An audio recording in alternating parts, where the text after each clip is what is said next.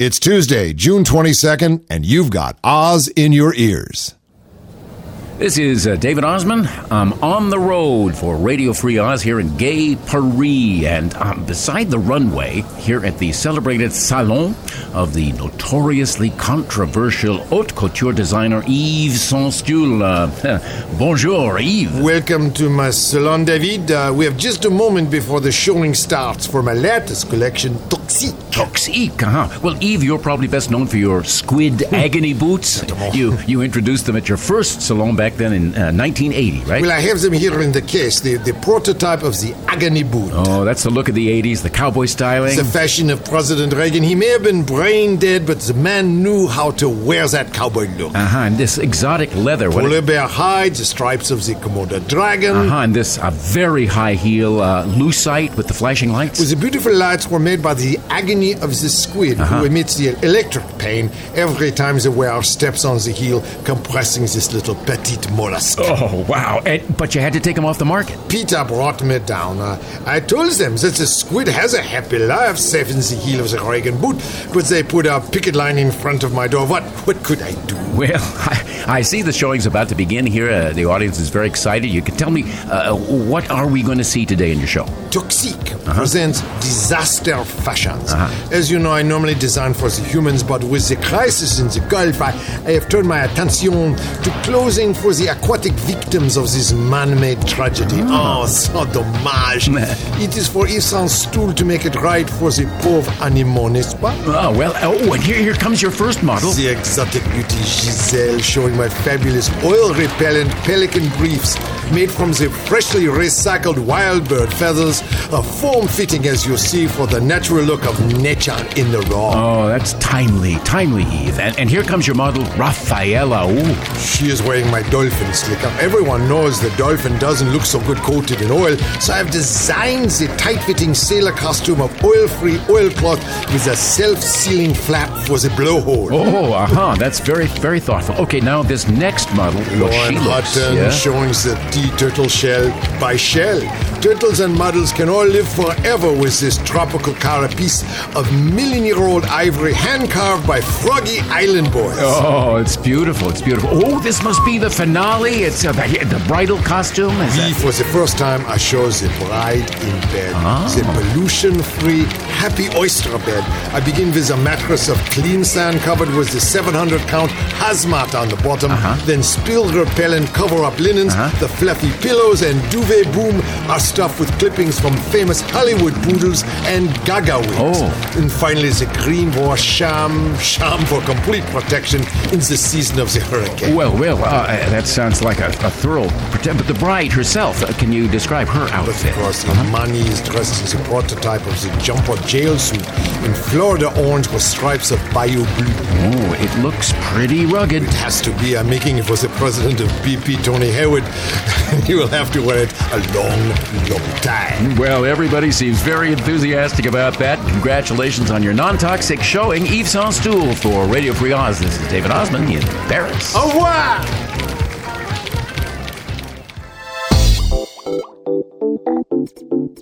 Yo, you got Radio Free Oz on RadioFreeOz.com. I'm your host, Peter Bergman, my co host, David Ossman. Hey on, there, oh, Pete. oh, there you go. Yeah, I'm right here. Oh. Yeah, sure, right across the table. There you are. Yeah. right. I was looking for you. Yeah, well, you know, I, I, I had to shove this guy out of my place. Do you mind if the sheriff comes up? Man, he won't. Ta- he won't take no for an answer. Just sit him Okay, down. okay. Sh- Sheriff Luther Axe Handle, Hey, uh, Mr. County Island Hey. Sheriff. Well, you got your report for today. Yeah, right? I got There a go. good report for you today. I think there's less alien presence on the island than at any time I've seen before. Well, that's thoroughly good news in these troubled times. Absolutely. On one busy weekend, uh, uh, on Saturday alone, uh, I don't know what to make of these, but uh, Uh, at 11:24 a.m., a caller found flip-flops on the deck of a home on Sandy Hook Drive that did not belong to anyone living there. Do you know when they take them home? Right. Yeah. Just like the rapture, all that's left is the flip flops. Just the flip-flops. Well, the caller said it was suspicious as far as I'm makes me suspicious. concerned. Then at 7:44 p.m.,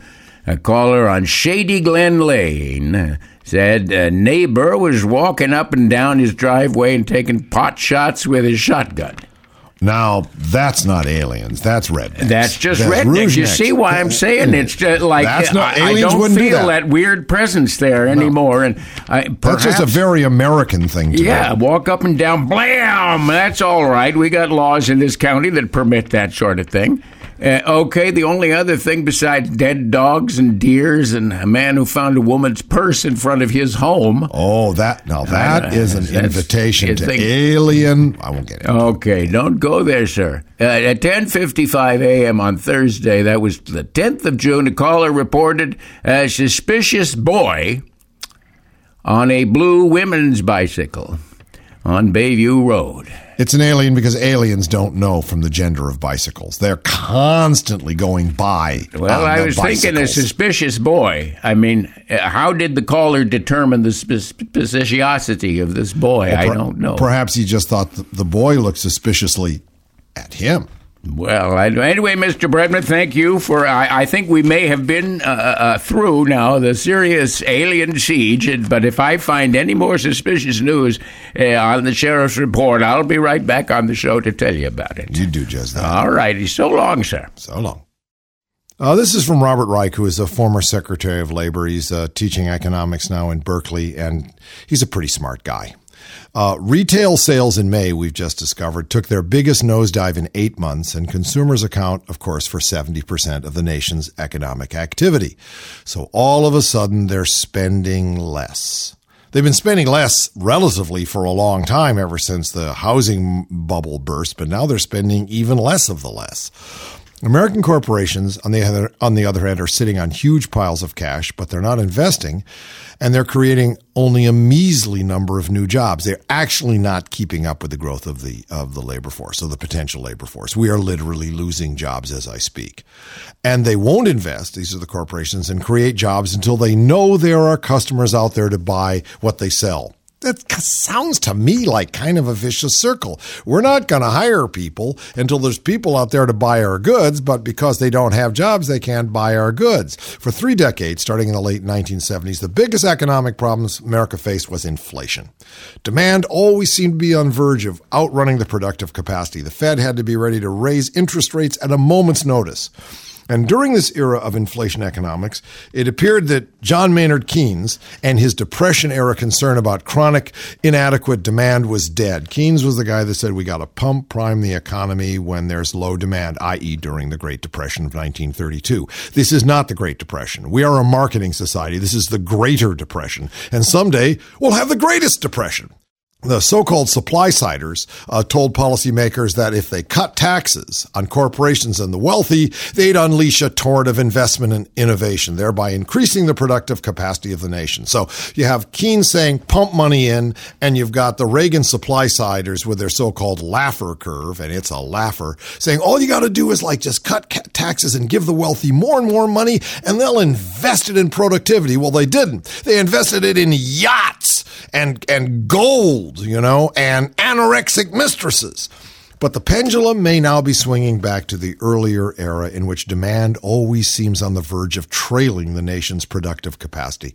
The biggest ongoing threats are chronic recession or even deflation. We're in the midst of a deflation because consumers don't have enough money to buy what the economy is capable of selling at full or near employment. Despite gains in productivity, little has trickled down to America's middle class. Well, one of the reasons is they define productivity as we keep the doors open here at Sprint and we're using half the people. That's productivity. No, that's crazy ass thinking.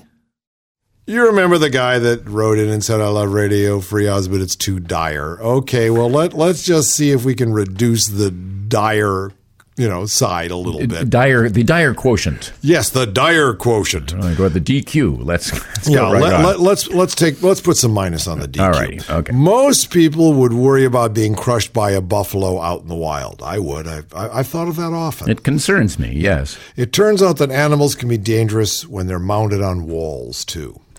Monroe County Sheriff's deputies say a man in the Florida Keys had to call 911 when a stuffed water buffalo's head mounted on a wall fell on him and pinned him as he slept in a recliner.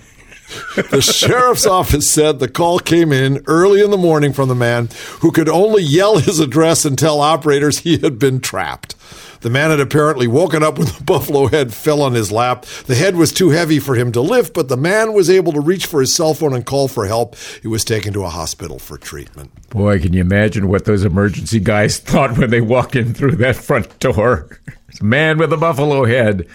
Jay, well, is glad it wasn't a unicorn.